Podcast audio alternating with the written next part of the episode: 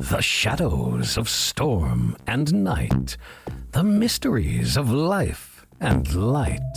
From unearthly peculiarities, celestial and divine, to apparitions and transcendental signs. You're listening to To the Spirit Podcast. Hi, friends, and welcome to The Spirit. I'm your host, Beck. Today, my guest, she has a bachelor's degree in business administration from San Jose State University in California, where she lived until 2011. She worked for many years in law firms, legal secretary, and ending up in information technology, then went on to work for engineering companies in Silicon Valley, and also in a Department of Defense company that has ties to SRI. Since retiring, She's discovered she was a psychic medium and that knowledge was a catalyst for many discoveries about herself, one of which was that she was an ET abductee.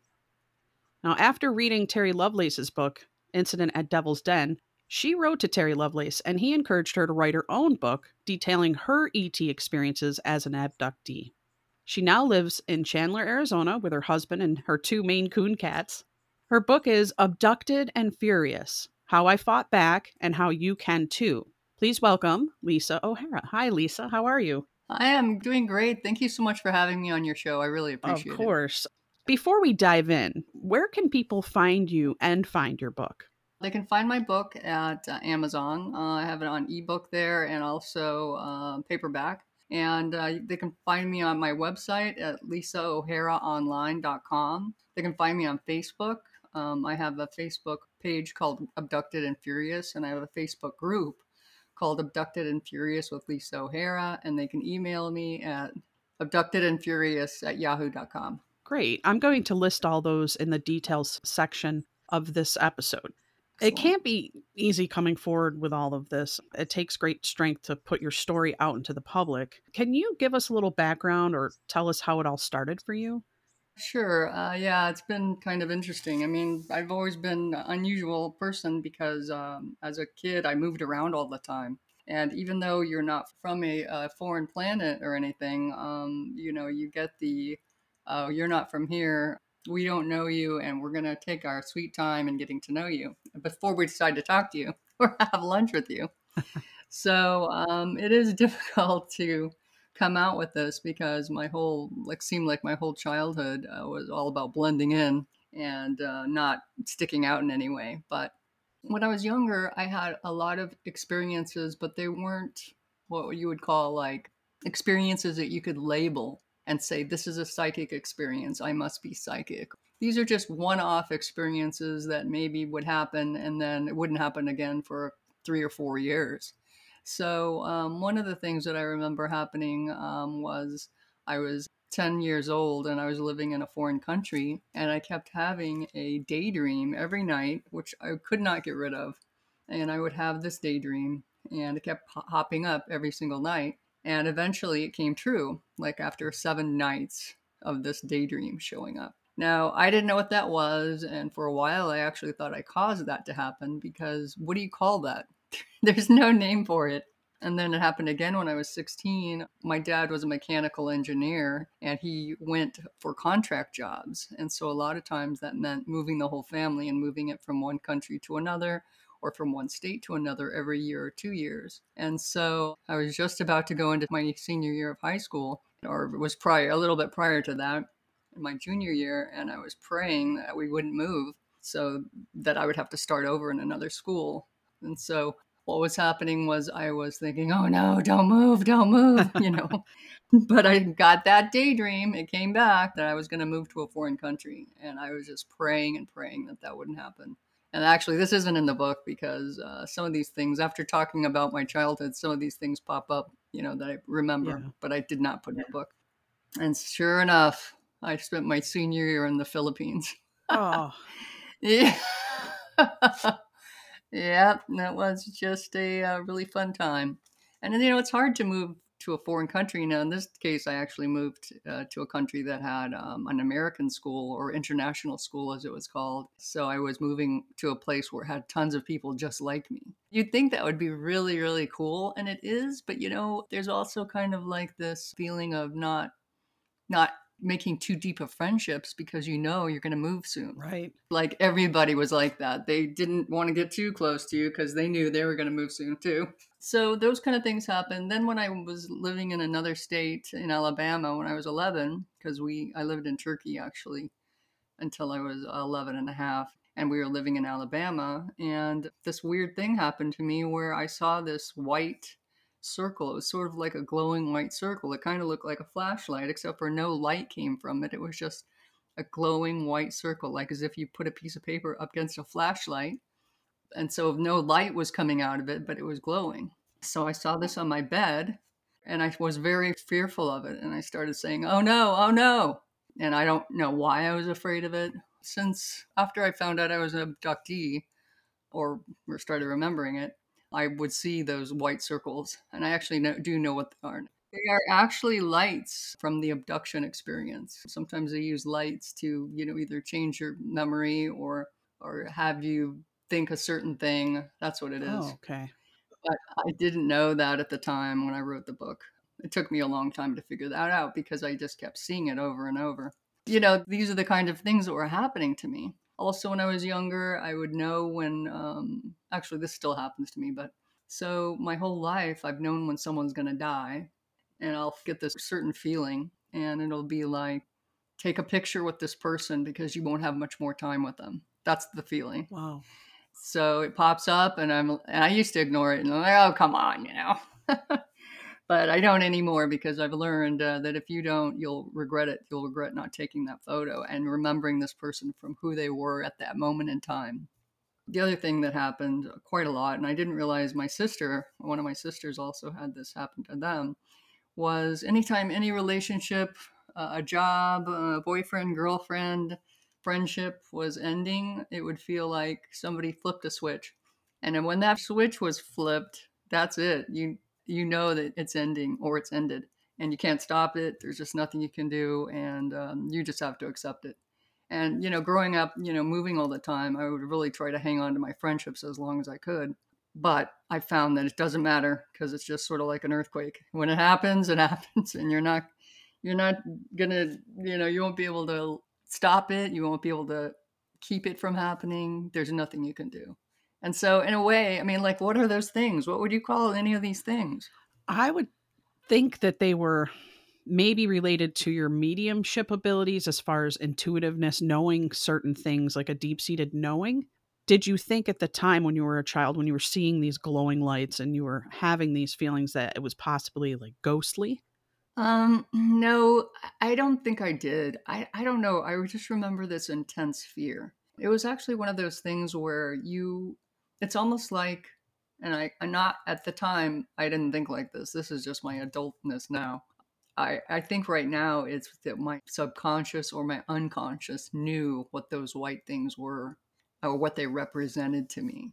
And that's why I was fearful of them. But it wasn't my conscious mind that was fearful of them. I actually didn't understand why I was so afraid of a couple of glowing white circles on my bed and I couldn't even fathom it. And it happened once, and then it never happened again until I was, you know, finding out and I was abductee, um, where I was staying up a lot longer and trying to catch the ETs. the, when they showed up in my room, you know, that I realized, oh, I see this a lot, and I finally remembered that I did see them when I was a little girl too. So I I didn't know at the time, and um, I don't I don't really even associate them now with ghosts because I associate ghosts with a certain feeling, like a like a feeling of um, tingles up and down your body, or uh, and almost to an almost painful degree, you know. Um, or and I've seen orbs, and I've seen them in pictures after I have taken them, but not while I'm in them, you know. Right. So uh, that's how I see ghosts as, you know, and sometimes I will actually see ghosts. Well, I'll see half of them, you know, when I was reading Terry Lovelace's book, one of the things I saw was I saw quite a few ghosts walking around. And some of them seemed, you know, of a certain period of time. You know, remember when your grandma used to wear that apron that actually went around her neck and also around her body? Yeah. Well, that's what those are the kind of people I would see. Now, not to say that people don't wear those anymore, but it was just very, you know, like 50s looking ghost, a woman and then I saw a man kind of wandering around. So, you know, those I've actually seen ghosts and I've seen people appear and reappear. So, I don't really think of those that circular thing as being a, a ghost, but you never know. I, I believe that there are two distinct feelings between the supernatural in a spirit ghost realm and an alien encounter. I think that that would be totally two different feelings altogether. I actually practice EVP as an ITC researcher, and I have had some strange kind of communications that have come in, and there's definitely a different feeling that comes through spiritually opposed to something that may be extraterrestrial. What is EVP? I've never heard of it. It's electronic voice phenomena, and it's it's basically you're using electronics such as computers, telephones, laptops, cell phones, and you're able to touch base with the spirit world, but you're also open to other things. I've been doing it for over a decade, and there have been times, and I've written like a little segment in my book about it, where I've had some strange things come through that definitely had that feeling you're talking about. It's kind of an uncomfortable, fearful almost feeling that comes through, as opposed to talking to grandma on the other side. It's kind of like, right. what, what is this? And the language is different. You know, the language that was coming through was very strange. It was almost like pounding salt. There was nothing of value there. There was no spiritual lessons. It was just kind of strange. Like, who am I talking to? It seems as though you have a tie in, obviously, with mediumship and spirituality. And then you also got this other side happening. And I'm wondering if that all ties together somehow. Well, for a while, I did study to be a medium because I um, started feeling like I was being visited by entities that I didn't know what they were. And never in my wildest dreams did I think it was ETs. Your thought processes do go to the dead. And so I did look into becoming a medium, you know, as a business because, or, you know, just to know how to turn it on and turn it off. And went to a woman who mentored me to be a medium and I did get messages, but the messages were very, very cryptic. And actually, a lot of times they reminded me of messages from my spirit guides, which were like, I, I got one, you know, you are a beacon of light. Okay, well, I don't know what that means. so thank you. thank you for that little bit of wisdom, but I have no idea what that means. And, you know, they won't tell you. I don't know if you had that experience. It's definitely like but, puzzle pieces that come through. That it's it is cryptic, and it's kind of like you find out a little bit further down the line sometimes what that meant. Yes, yes, and that's been my experience. Well, with my mother, uh, my mother passed away, and she in 2014, and not knowing really what I was doing or how it was all working. Um, yeah, I did have some scary experiences with some unusual things and I realized I was kind of in over my head and I really needed to be careful of who I was connecting to because I think initially I was kind of naive and thinking, how cool is this? You right. know? But things, other things come through too. So that's why you have to be careful. But initially, my mother came through and she was very specific, which, you know, in hindsight, I don't know if that was normal or what, but she specifically wanted me to tell my sister, you know, and give her a cryptic message of listen to your intuition.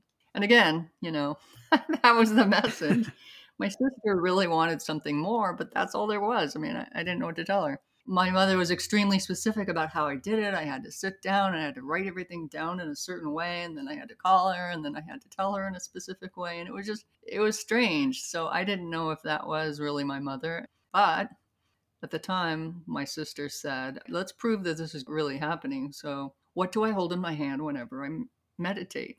And I'm like, oh no, you know because uh, I already felt sort of, you know, put on the spot anyway for having to even call my sister and tell her this stuff. And, you know, the pressure of it because, you know, somebody else is relying on you to tell them what somebody else's message is. And it's sort of scary. So um, I, you know, I asked them and they kept telling me, it's a crystal, it's a crystal. And so I that can't be it. That's what I'm thinking in my head. So I finally say, it's a crystal. And she said, you're right. Wow. so you know the whole listening to what they say and saying it are like really hard because um, you're being responsible for somebody's emotional connection with their loved ones and it's just really hard. Anyway that that happened. I did work on that for quite a while but i just decided that the stress of feeling like this person was relying on me to tell them something important and it may not completely get through. Maybe I'm not connected to the right person. you know, it just felt so stressful that I just decided that I couldn't, I didn't think I could do it because it was, and if you're a medium, my hat's off to you because that is a really hard It job. is, and you have to trust in what you're receiving. And I think that's the hardest part is not using that brain all the time. You have to shut it off and just go with what you're getting and trust it. Yeah. Yeah. So I, I understand the hesitance because you just don't know without boundaries what are you bringing through. Exactly. Who's coming through? Who's telling you stuff? And then, you know, I would watch that Long Island medium a little bit just to try to figure out how she set up her boundaries. And I felt like there was such a steep learning curve because you have to not only set up the boundaries, but she would say no gore, and no, you know, don't come to me with any anything that's negative or blah blah blah. So I would say I don't want to see any gore. I don't want to know anything Right. like that. But you know, at the same time, I mean, if somebody's father died and they died in a car crash, and I won't let them say, you know, how they died. I mean, that's like lacking of information. So I just felt like the learning curve was just so hard to, you know, work out these symbols or boundaries that um, I just felt like I maybe I want to do this, but maybe I want to get some more experiences later. So what initially happened was so I had meditated for a long time, and prior to that, I had talked to my spirit guides a lot. And um, they kept saying, Oh, you have to have patience, you have to have patience. And I thought we were just going to learn about the cool stuff about being on the other side and learning what's over there and what really happens and that kind of thing. But no, not, not, not so much that. Uh, I meditated a lot, and the way they uh, explained it to me was that at a certain point, I would start feeling or seeing things that would allow me to ask the right questions, I guess. And so what happened was uh, I was in bed meditating because I found that you can meditate and actually sleep pretty well. And um, I feel this incredibly negative presence in my room.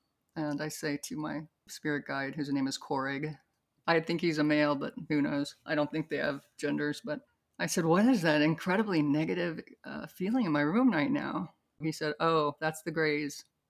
They've come to take you. They took all your eggs, and this is why you don't have children. Whoa. yes. So I was just shocked. Also, just could not believe that that was the truth, you know, because I've been seeking the truth for a long time. And unfortunately, the truth is not always what it's cracked up to be. When he told me that, I was just thrown through a loop. I was really scared, frightened, and couldn't sleep very well that night. Also, I don't blame you. and eventually did fall asleep and i found that they have uh, mechanisms for making you fall asleep. They actually use some sort of feels kind of like a mosquito like a cross between a mosquito bite and uh, like a mosquito. When it bites you you can feel that little pinch. And i also call them sleep darts as they dart you and you fall asleep. I mean if you stay awake for very long then you won't be able to sleep for multiple hours and then they'll keep coming back and darting you and then eventually you'll fall asleep because uh, there, there's just no way around it. You will fall asleep. I told my husband, and he poo pooed it, which actually made me feel better because I thought, well, I feel safe now. you know, with him saying, "Wow, that's not true. That's that's ridiculous." You know, that kind of thing. And at the time, uh, somebody had asked me a while ago, you know, why I had a hard time believing my inner voice when it came to the spirits and why I didn't have a hard time believing this, it was just because I felt it. I felt the negativity, and I don't think I felt it before because I hadn't gotten my vibration up high enough to be able to feel it.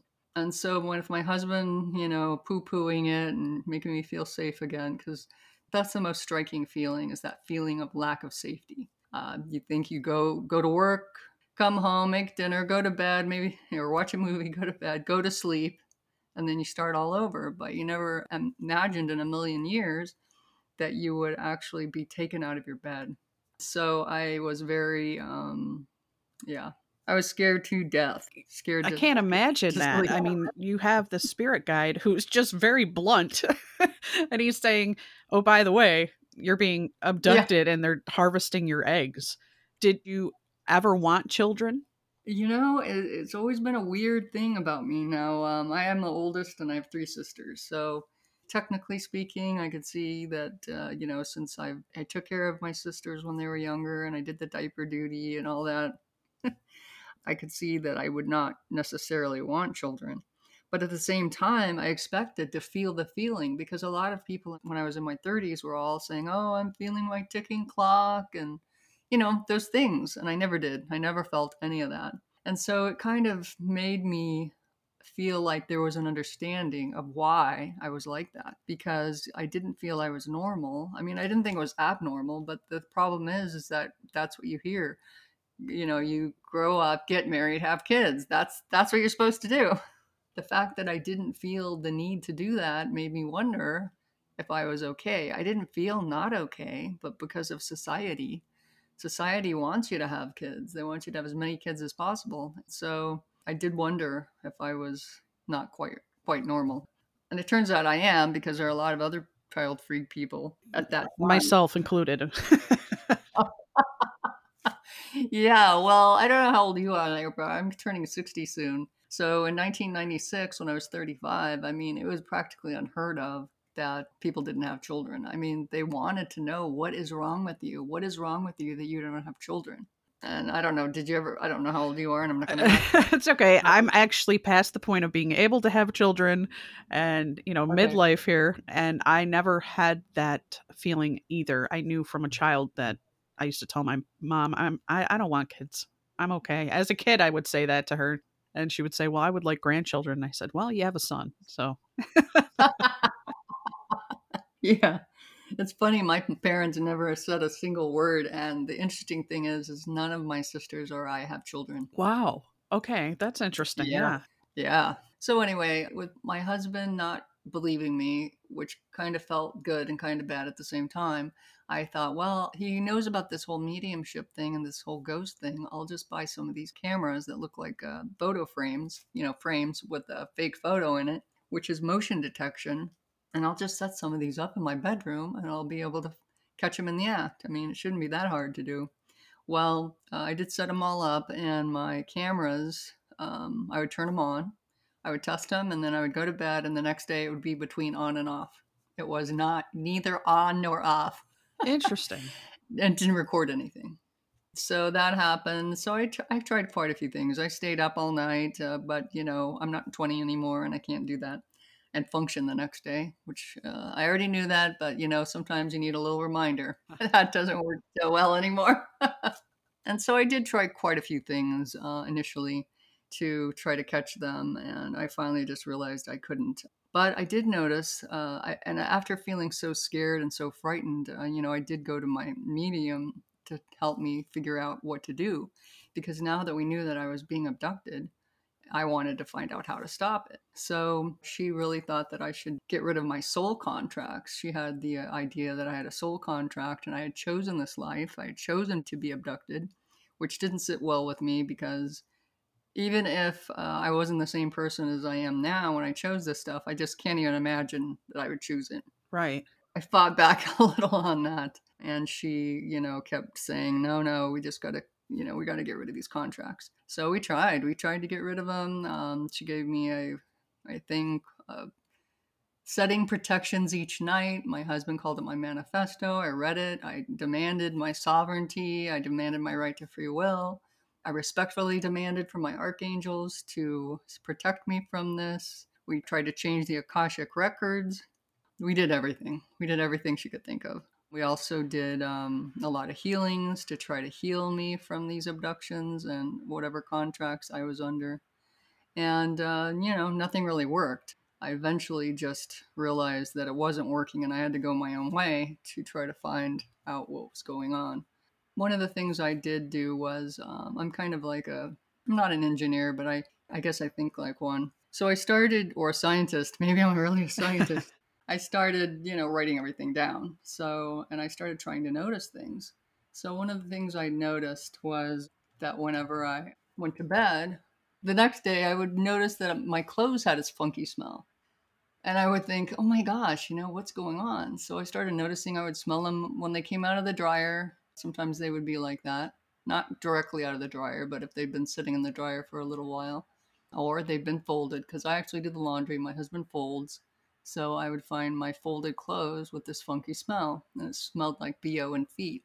And sometimes it was just heinous. I mean, it was a really, really strong smell. And I thought, I can't wear this. What the heck? Am I not putting in enough uh, laundry detergent? What's going on here? And I did the, um, you know, take it straight out of the laundry room, uh, put it into the closet. And I found eventually that anything in the laundry room was fair game and anything I put on my counter. Um, a lot of times I put stuff on my counter and then wear it the next day or whatever. And so I found that when I left, that's how I finally figured out that I was physically leaving was that my clothes would smell. That was one of my clues. And so Did your husband ever notice anything or did he just sleep through everything? And also, did your cats ever make you aware of any presence? Did they ever start howling or anything strange? Yes, actually, my cats did uh, do that. Uh, what they would do is they would, yeah, yowl. I, I mean, I, I, I don't know how your cats yowl, but they would make yowling noises. And I, at first, I thought, what is the heck's going on? Because, you know, it'd be the middle of the night and, you know, this yowling. And so it took me quite a long time to figure out that they were actually letting me know that something was in the room that they could see because you know because i remember I've, we've had these cats for 14 years now that when i lived in california they would suddenly you know look up at a wall something would draw their attention and they would look up and then i would think what's there over there that i need to be aware of? And it's something they can see that we can't see. So yes at night they would wake up. But my husband is the weirdest thing but i've heard this is common so i didn't know until i started telling people my story that this is a common thing is that the husband never wakes up. Oh. They sleep right through everything. And so, um, from what I understand, is it's because the ETs mostly want the women and you know not the men, because I guess we're like breeders for their hybrid children. So uh, yeah, so he never wakes up. I mean, but he's one of those guys. As soon as his head hits the pillow, he's asleep. And if I woke him up, they would probably be gone or become invisible or whatever you know, I just started writing everything down because I didn't know what was important and I wanted to be able to figure out what was happening and it gave me a feeling of control over my situation. So I also went to an acupuncturist, which was somebody who my medium told me he was very intuitive and he could help me see the ATs that were coming. So um, one night I was laying in bed and a praying mantis showed up in my room. Oh boy like a seven foot tall praying mantis. And um, the first thing he did was he hit me on my lady private parts with a spoon or a tuning fork, and it really hurt. Oh. And then he pointed at me, and then I fell asleep. Do you think that that tuning fork maybe put out like a vibration to put you to sleep? That's so weird. It's such a strange thing. Yeah, I don't know. I wish I, you know, it's one of those things where, first of all, when you see it, you just cannot believe what you're seeing because I expected to see grays. Right.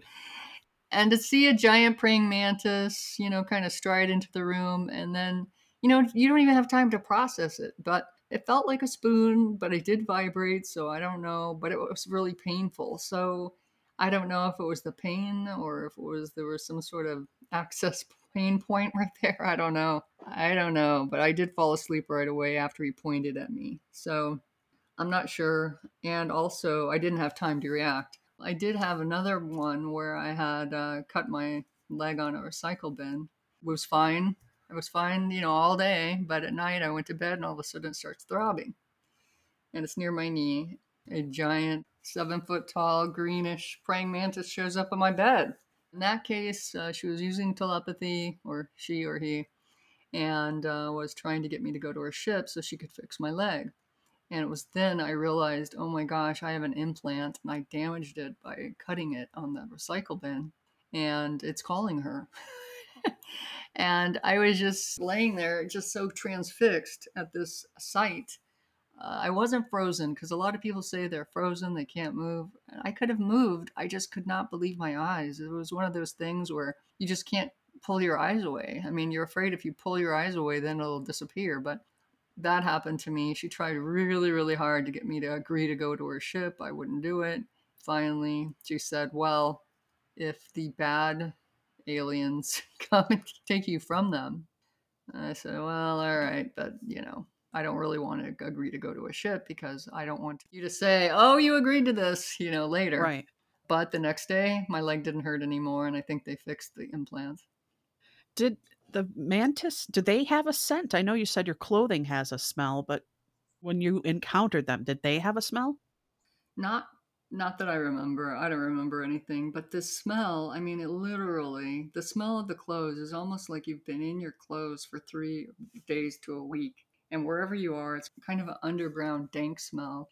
If you can imagine having or you know having somebody who's done a lot of work like manual labor like digging ditches or being on a roof or you know anytime you're really sweating and they put all their yucky clothes on top of yours in the hamper and you pull one out and you think maybe i could wear this and then you smell it and you go no right. i can't wear that it's that kind of thing where you're just oh my gosh i cannot even be in the same room as these clothes so i didn't notice anything but you know i think i was just so fascinated by their I was trying to take it all in, but I don't remember a particular smell. But yes, my cats, they do make noises, but it seems like they didn't make any noise. And that's one of the things that I found is that there are times when they don't make any noise, as if they're like have been knocked out too, in addition to my husband. Uh, but the mo- most of the time they do make noises, but those are the ones I can't see at all. So I no know problem. that some abductions are generational maybe a parent is working for the government and their children have been recruited for this. Do you believe this to be true for you? Do you think that maybe you said your father did engineering work? And I wondered if you thought maybe your sisters have experienced this as well, or if maybe your father's experienced this? I think I think my father has. He's actually passed away in 2019. I didn't really have a very good relationship with them. And it wasn't that it wasn't bad. It was just I couldn't find any common ground with him, you know? Yeah. But um, he was very, very closed mouth and secretive about everything. So it could be that he, he was. One of the things that one of my sisters told me, who was closer to him, was that he hated science fiction. He wouldn't read it, he wouldn't watch it. And it kind of made me wonder, you know, why would you have such a strong aversion to science fiction? Right. And that made me feel like that was a kind of a clue, even though, you know, it could be anything. When my father was in hospice, basically, I was staying with my sister, and she has one bed, so we were staying in the same bed. That night, she woke me up, patting my hand, saying, You don't have to go. So she didn't remember anything, and she's one of those people that doesn't want to know, doesn't want anything to do with it. Whereas I have to know the truth. I have to get down to the bottom of it. But she just doesn't really want to know. And I think it's because she probably couldn't sleep at night either.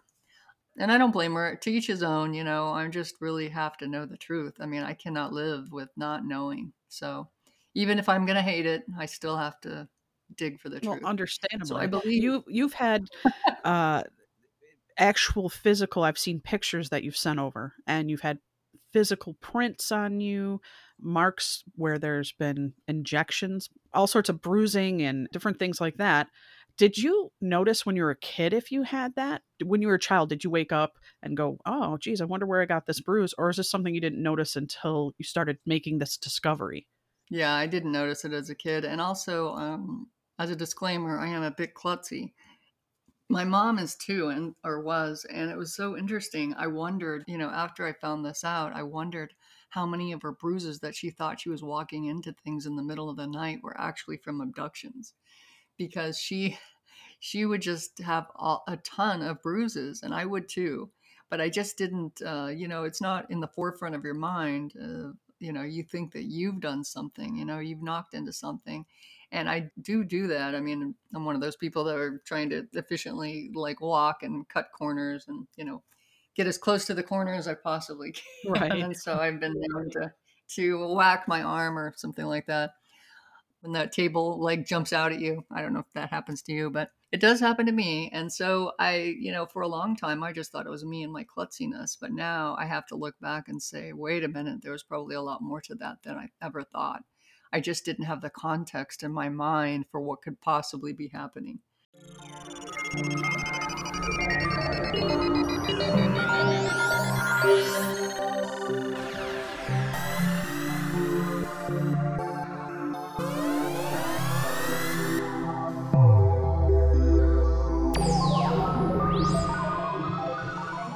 I have to tell you, when I was going through your book, it makes you question things. When you start reading, you're like, wait a minute.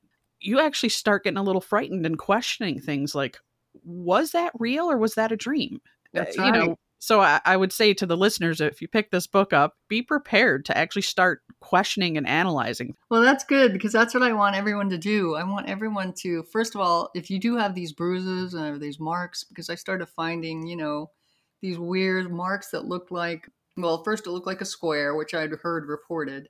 But then I realized that sometimes they were wider and sometimes they were closer, and, you know, they were always two.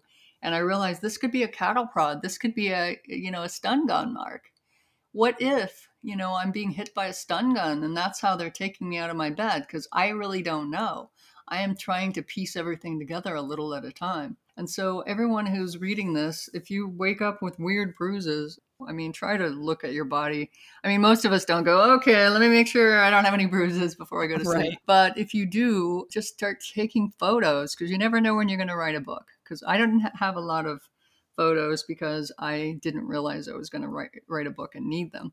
And not that it proves anything, but it, at least you, you can talk to people about what you think might have happened, or at least you can give you another clue.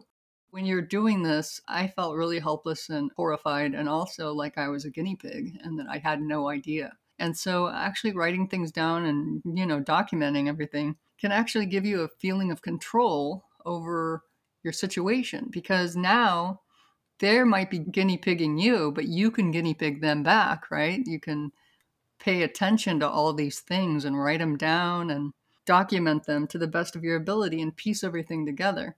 One of the things that I also did was I took a bunch of healing classes and I found one that I liked called LaHoChi. And it's in my book. It allows you to do self healing, hands on self healing. And uh, your hands get hot, you know, after a while of doing it on yourself or other people. It really is helpful. I mean, I found that after I came back from abduction, I'd be really, really wide awake. And, you know, I'd be awake at four o'clock in the morning or 242 or 333. Uh, other times like that. Um, and then I would do LaHoChi and I'd be able to fall asleep because I felt like it was such a shock to the system. So when I was taking these classes, it was really helpful to me. But one of the things that you might not have gotten through because i just read my book too because i've changed so much in the year that i after i published this book everything's changed so much for me and i've i have answered a lot of the questions i have in my book that i didn't know the answer to at the time this is why it's so important to document your experience and your journey because once you have gone through that and gained all your knowledge if you put it in a book like i did then when you go back and read it, you go, oh, now I know what that means. Oh, that makes more sense to me. Or, you know, all of the little pieces suddenly come together. But one of the things I did was I found some healing books.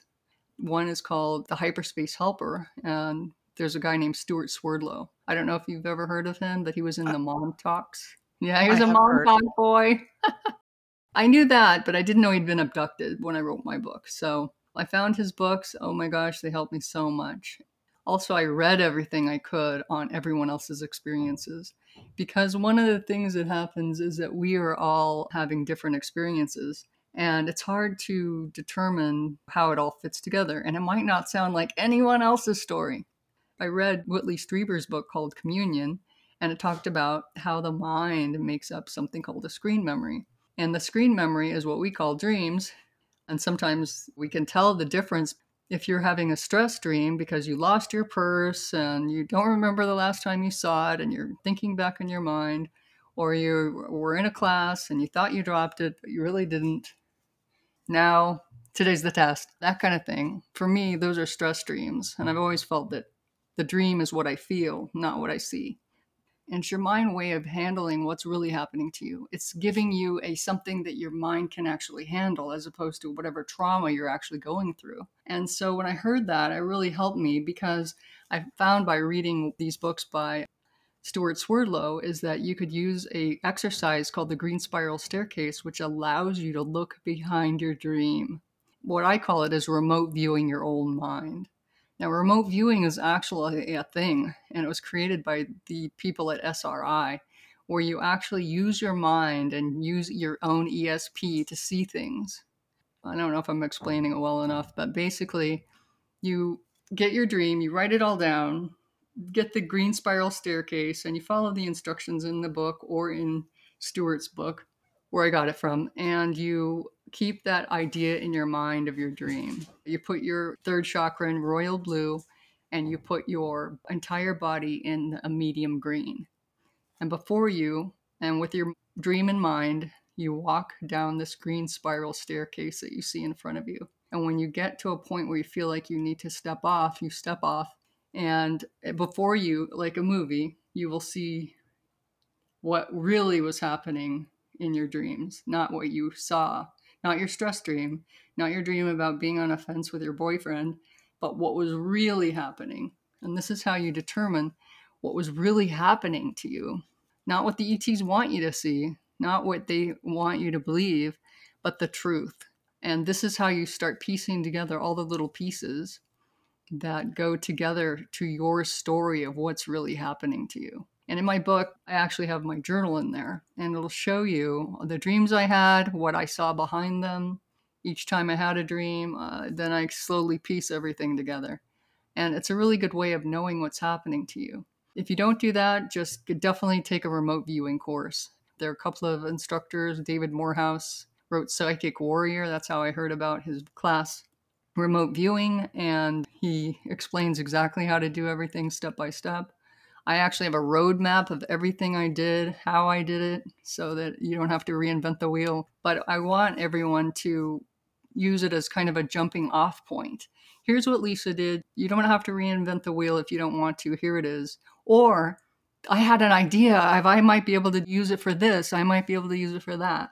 We're all different. We all have our different strengths and weaknesses, and we all have our different experiences. And if everyone could start utilizing what's behind these dreams, they could find out what's really happening to them. And I know it's scary, but one of the things that happens is when you open up your mind like that, some other things, sometimes other information, knowings fall out. That's what I found also you will just the more you see the more desensitized you get to the things that you'll see. So i kept seeing spiders and um, praying mantis. I was in a lot of surgeries. Your mind will show you only the important stuff not the gory details not them grabbing your eyeball and squeezing it or anything like that. It's just just what you need to know. When the scene ends then you go back up to the staircase and you put yourself in brown to ground you, and then you write everything down. And that's the only way I found to figure out what's really happening and to understand what's happening to me. And I really wanted everyone to know that I found these tools. They're not mine, they're Stewart Swerdlow's, but this is how I used them to look behind in my own mind to find out the truth of what's really happening to me and uh, put it all together and then write it all down and then tell everyone about it so that they can be informed and also go on their own journeys. Did you ever wake up during one of these abductions? Yes, I have woken up. Once I woke up and I was floating down to the bed. And other times I've seen not ships. I don't always see ships. I sometimes see operating rooms. And so I am under the impression for myself is that I am tortured on a regular basis. And I feel like I'm some sort of science experiment for them and either to find out how much pain I can take or I don't know. Because right now I have implants in my eyes and they kind of look like AI, as if I have AI in both of my eyes. Now, um, one of my eyes is my right eye is has glaucoma and has some other issues. So I go to the ophthalmologist pretty regularly, but they can't find a single thing in there. But it's a really bright white light. It's the kind of orb when you rub your eye, you know, if you do it now, you can see that little orb. That's what it looks like. It turns on during the day. I can turn it off by flicking my head to the right. But I just find it annoying because I don't know if it's watching me. Is it spying on me every time it turns on? What is it doing? Why is it there? Almost to see your perspective. Exactly. So I don't really know why it's there. And, you know, the other problem I have with the whole thing is that they wipe our memories. And the problem is is that you're not giving us a choice. You're taking away our memories. We have no idea what you're really doing, what your agenda is. And now you can control the narrative of what's happening to us that we're crazy or one of those people or whatever. but we don't really know. And so it's just it's it's a scary experience, but we can take away their power by looking behind in our own mind before the memory wipe and finding out the truth. And then talking to each other. So please talk to each other because one of the hard things for me to do, I mean, I wanted everyone to talk about ET abduction, but then I had to talk about it. And it is a hard thing because you do lose a lot of friendships. It becomes this thing you have to talk about. It's sort of like a cast on your leg. Everybody can see it you don't know what they're thinking and you just have to have a hard shell. But if more of us talked about it, we could compare notes. And that's why I wrote the book, so that we can all compare notes and we can all talk to each other and make this topic mainstream and not taboo. Let me go back. Let's see. Uh, yes, I have woken up before. I was in operating rooms. Also, I remember seeing some sort of like tin can. It was like an arm, a shiny arm with a um, what I call a coffee can with two knobs on the bottom they were moving it around my body. And that's the only time I ever woke up. It almost sounds like it's a mixture between maybe government and the ETs took you initially and did these things, but the government almost has a hand in this somehow. Or there's something, I don't know if I want to use the word government, because you said that when you remote viewed, you saw yourself in different places, not necessarily on a ship, but like a yeah. warehouse and things like that. Yeah. I mean, that just seems odd to me if you're an ET to bring you to a warehouse. Yes, I agree. I mean, I've seen myself in a hangar, like a giant, like a hangar of a, a, airplane hangar. I've also seen myself in like this, and I can only describe it as this, like a jelly, like almost like a giant jellyfish, but I'm inside of a giant jellyfish, and it's actually a, like a floating a surgery center.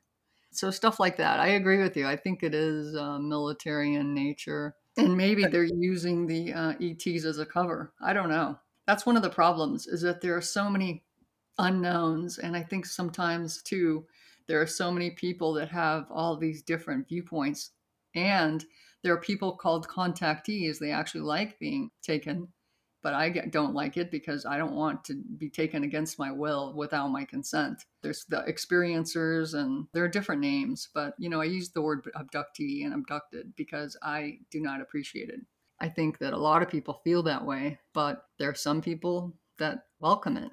I would imagine anyone that is being taken against their will is something negative. I don't know how you can look at that as a positive experience no matter what, unless again, there are those screen memories that they're placing within you to make it feel as though it's all warm and cozy. Yeah, yeah. Well, I do agree. I do think there is some of that going on because I do believe that a lot of times they use hypnosis of some type. And that's one of the reasons why I refuse to do hypnotic regression. And it's because I don't really know what's going on there. I have enough problems with not knowing what's going on to voluntarily go do hypnotic regression. So I just don't, I feel like there are too many unknowns and I just don't want to agree to something like that and not know what I was really getting into. But yeah, I agree. I think that they're using a lot of hypnosis. Um, I, I think in my book, I woke up and um, I have a clock that projects on the ceiling, so in red digital numbers, and so I will see, would see the time right away. So that's how come I wrote down the time so much was because I knew what time it was because I just had to open my eyes. But I remember waking up saying, don't move until 331, 331, you know, and I didn't even know what that meant until I looked up at the ceiling and it was 330. So I finally realized that probably means that I'm not supposed to leave my bed, like a geofence. Don't leave your bed until it's 331. Being the personality I am, I got up anyway at 330 and, you know, staggered to the bathroom and had a hard time walking. Now I don't know what would have happened if I would have waited until 331, but I just thought it was really weird that I would actually get that directive of don't move until it's 331. If you try to put yourself in your place or in many of the experiencers or the, the people that have been through this, it's scary. It's a scary thing to think about. It's so easy to scoff at. It's so easy to go, "Oh yeah, whatever, that person's crazy." But there's been a lot of people that have come forward with, like you said, different stories or different iterations. And right. I had come across a man named Paul Anthony Wallis. I don't know if you've heard of him. He's an Australian gentleman. And he wrote a book called Escaping Eden and Scars of Eden. And he believes that hidden in plain sight, even in the Bible, that our ancestors were genetically modified and that mm. there's been this ongoing hybridization program. And the craziest part about that is that this is an oral story that has gone across the eastern seaboard from Ghana, Haiti, India, Greece, and the whole of Europe. In fact, the whole of Europe was named after an ET abductee, Europa. And Europa was the daughter of a king Phoenicia, and she produced three hybrid children. One who was Minos, the progenitor of the Minoan culture. Now, this was told as history, not as fiction, which is very interesting. And different iterations of the same story has been told all over the world. So if you want to say, oh, well, this person's crazy, you really need to look back into history and listen to the oral traditions from around the world because there's a lot of the same claims. Yes, I mean I agree. I think there, uh, I think there are a lot of people in plain sight. Actually, I have my own theories. I can't say what they are right now, but I do have a theory that we are actually looking at a lot of the hybrids. I did have a experience with the ETs trying to get me to uh, look at my hybrid child, apparently because of all the eggs they stole from me. And during the experience, they said, well, "You're holding your hybrid child. How do you feel?" How does it feel to have your hybrid child in your arms? And I said, well, I don't feel anything, but if I did, I wouldn't tell you because I know you'd use it against me. And I think there's a lot of manipulation going on with these hybrid children. Now, the interesting thing is that hybrid child looked exactly, I mean, looked like a human child. And I really think, without going into too much detail about my theories, is that I think that we are looking at a lot of hybrids and i don't think it's you know people on the spectrum or anything like that. I think they look exactly like us and we just don't realize it. We don't realize what we're looking at. In the same way as me getting all these bruises and thinking i knew where these bruises were coming from and then finding out that they weren't coming from where i thought they were coming from i just needed a different perspective. And that's why i really think that uh, everyone should learn how to do remote viewing because it gives you a different perspective. It opens up your mind to the possibilities. Once that opening has occurred, it's a lot harder to go back to your old way of thinking and all these new ideas start popping up. So I really urge everyone to learn remote viewing. It can't hurt anyway to have that facet, just to master that. Do you notice that you've had any health complications because of these abductions? I know you said you had glaucoma happening, but have you noticed anything else? Maybe autoimmune issues or anything like that? Yes, I have had autoimmune issues. And uh, actually, with the glaucoma, now this is the interesting thing. So, just to go back, I had eye surgery when I was 32. I had cataracts, and uh, I was the youngest person to ever have cataract surgery where they actually gave you these little discs in your eyes. And that happened uh, 1993. So, here I am having that for quite a few years. And uh, there's something called vitreous detachment that happens with a lot of people that had lens replacement. I had vitreous detachment, I had it in both eyes. But my right eye was my weaker eye. So I thought, well, I'm not going to mess with my left eye, the good eye. So I had a surgery to remove vitreous detachment. It's basically the lining of your eye falls down. Parts of your ceiling of your eye fall down and then it floats around it's not like a an eye booger or something that you know obscures your vision on the outside. It's actually on the inside. So if these things start moving around, and they move around at the same time in both eyes, you cannot see very well. So I got this surgery and everything was fine. And a month or so after the surgery, I found out that my pupil was damaged. So it wasn't damaged during the surgery. My right pupil doesn't constrict all the way. And then, the same time, after seeing, uh, you know, a month's worth of fine eyes, I suddenly have glaucoma, which is damaged optical nerve. So my feeling is they saw their opportunity. I had the surgery, and maybe they did some other things. I blame them for that because I didn't have that going in to my surgery. It wasn't a complication; it just appeared. So yeah, yeah, and I do have uh, some autoimmune problems unfortunately, you can also say, well, you're getting older and blah, blah, menopause and, you know, all that. But I've already been through menopause and um, yeah, I'm, right now I'm having horrible hormone issues. So I thought, well, my gosh, I got to get this taken care of. So just a lot of really weird things that just don't belong in your life at age 60 are showing up. And yeah, you can say, oh, yeah, it's just your body. But I really think that it's something that they're doing to me I don't know what they're how they're experimenting on me or what, but I would like to know and I'd like to stop it. So that's my goal. And I actually am down to one group now because I used to get uh, abducted four times a night, every night, four times, uh, and maybe even longer. That's how many I could actually pin down. Now I'm hoping for once a night, and I'm trying to cut that down to maybe once a week. But anyway, I'm still working at it. These tools work. You just have to put in the time. It is still going on. So, yeah, I probably should have said how I'm fighting back and I realized that later how I'm fighting back and how you can too. But yeah, I felt that pressure to get the book out as quickly as possible to give everyone the information so that they could start fighting back. The ones that wanted to know, the ones that wanted the truth, the ones that are like me who don't want it to happen anymore. We needed hope, we needed something that works, and we needed support for each other on what to do. And unfortunately, a lot of it is trial and error. So I'm hoping that eventually people will start telling me what they're doing with it. But I think there's a lot of fear and a lot of feeling of I don't want to say because I don't want them to know, and I don't blame them. Uh, we we could help each other if we all talk about this. Tell me what works for you.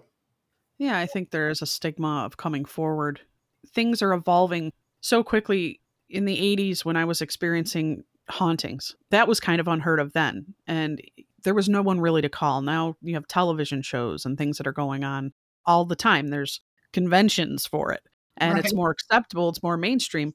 And I do notice that we are coming kind of into a time where things are being disclosed more and you're seeing witnesses and people coming forward and government documents that are opening up on the tic tac ships that they're seeing and pilots that are witnessing these things that were unable to speak about these things before. And now they're coming forward and it's coming more into the light. Do you think that we're going to come into a time of disclosure? I did think that for a while, but I don't now. And it's because of who I think that the uh, ETs, you know, the ETs are, are the hybrids among us. I think they have a good thing going.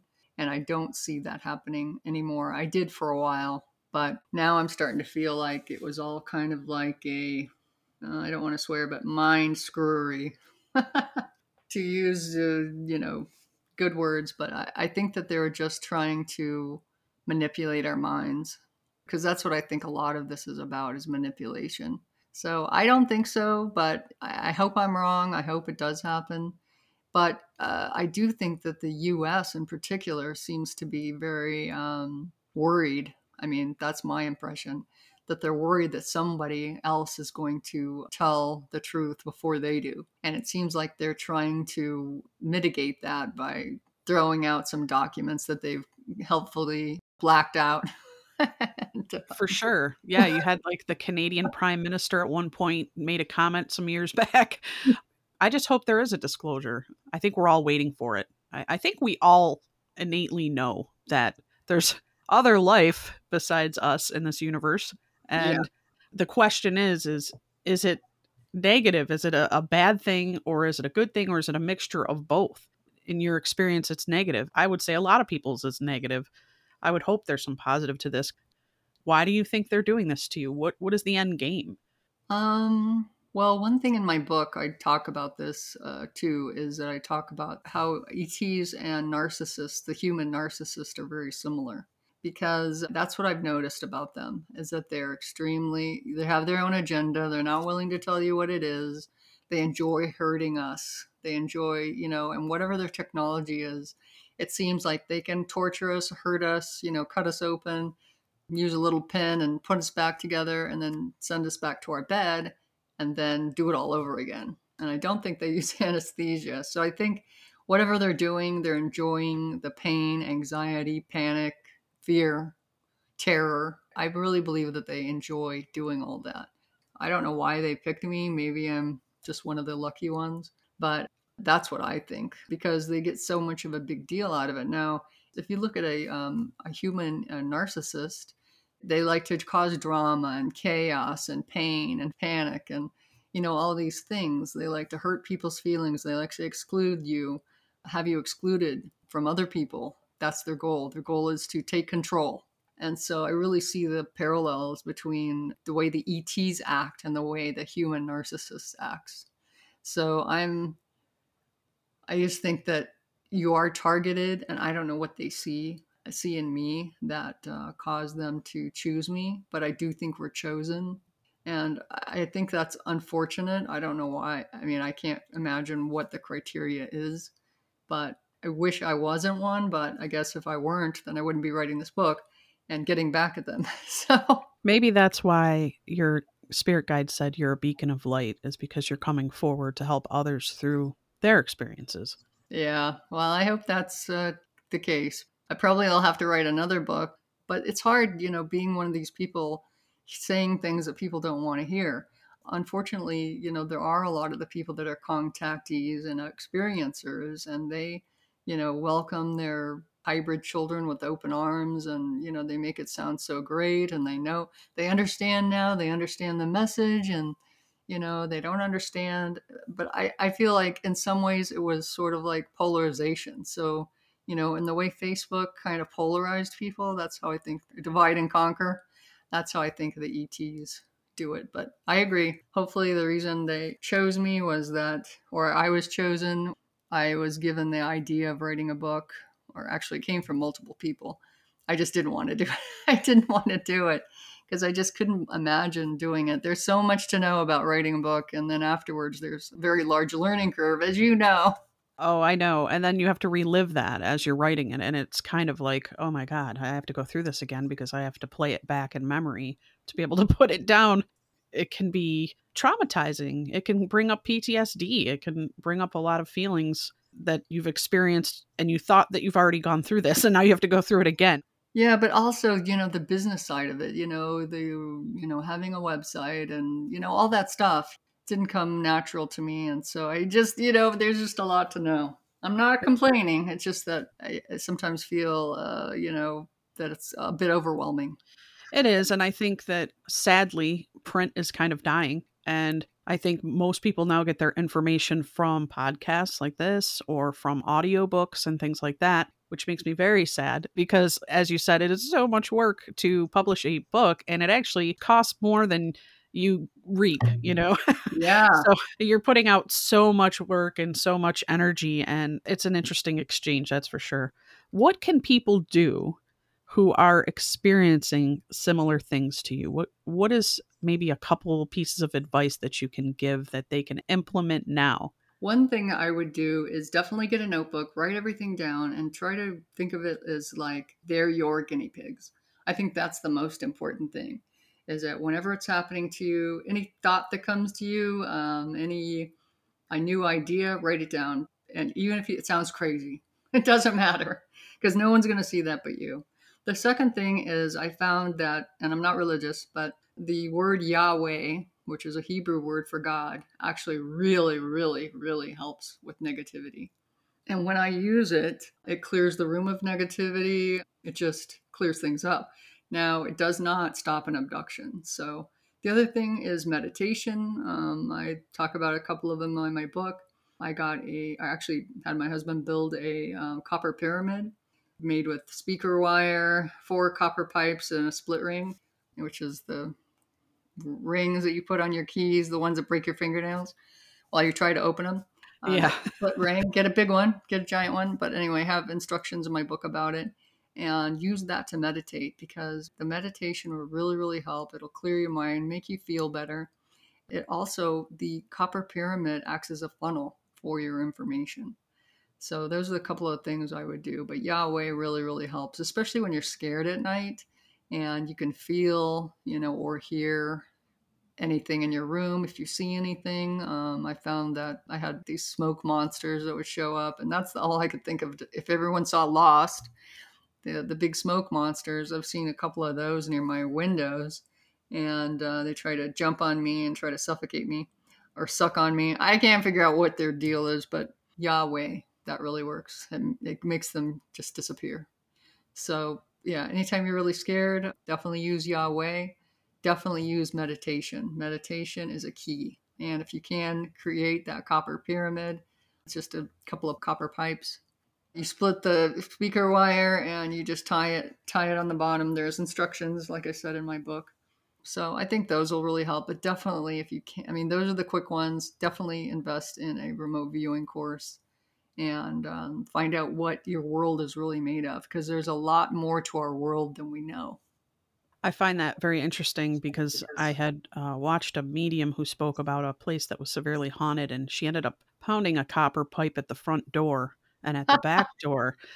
But she said that kept things that were negative out. And also, the other thing that was interesting is the word Yahweh. Uh, when I was receiving those EVPs and those communications that were very strange, my grandmother had come into that session and said the word Yahweh. And I had no idea what that meant. And when I had heard that from you, it just kind of was like, wow, maybe she was warning me in a way, or maybe I was meant to say that word, or she said that word in a way to protect me. I'll never know, but I find it interesting that it ties into what you're saying and it can't hurt. Absolutely. And that's one of the things is that um, when I, you know, when I went this path, uh, I didn't do it because I thought it was best. I thought I have nothing to lose. And that's exactly why I did everything. I had nothing really to lose by writing this book. I mean, nothing was working. I tried everything else, and nothing. Uh, I had nothing to lose by saying the word Yahweh. Nothing to lose by creating this copper pyramid. I mean, everything. If you have nothing to lose but to try these things, and they work for you, so much the better. So don't worry so much about how it will look or whatever. Just don't tell people. but um, definitely try these things because you have nothing to lose and you have everything to gain. Um, if it doesn't work for you, it doesn't work for you. Try something else and then write your book and say, Oh, Lisa wrote this book and it, it didn't help me, but it led me to another path. And oh my gosh, you won't believe what I found. You won't believe what I discovered. You won't believe what I heard. You know what I mean? So I'm hoping just to start the conversation and get people to try different things to open up their minds. Definitely. And if any listeners can identify with this or they want to get in touch with Lisa, I would go to her Facebook groups, go to her website. I will have everything listed in the description. If you're like her and you're at your wits' end, what can it hurt to try? Thank you so much, Lisa, for taking the time to come forward with this information and share it. And I'm really sorry you had to go through and you continue to have to endure these things. And I hope that there's resolve because I don't want to believe that we're destined in some soul contract to experience these horrible atrocities against our will. I definitely agree. I don't think we are either. I think that's an excuse, truthfully. Thank you so much. I really appreciate your time and I appreciate your uh, willingness to let me get on your show and tell you what I think. To the Spirit Podcast supernatural science. Aliens. I'm ghost, I'm ghost, I'm ghost, ghost. Psychic. Mystic. Spirit. Divine source. Heaven. The dead. It's magic.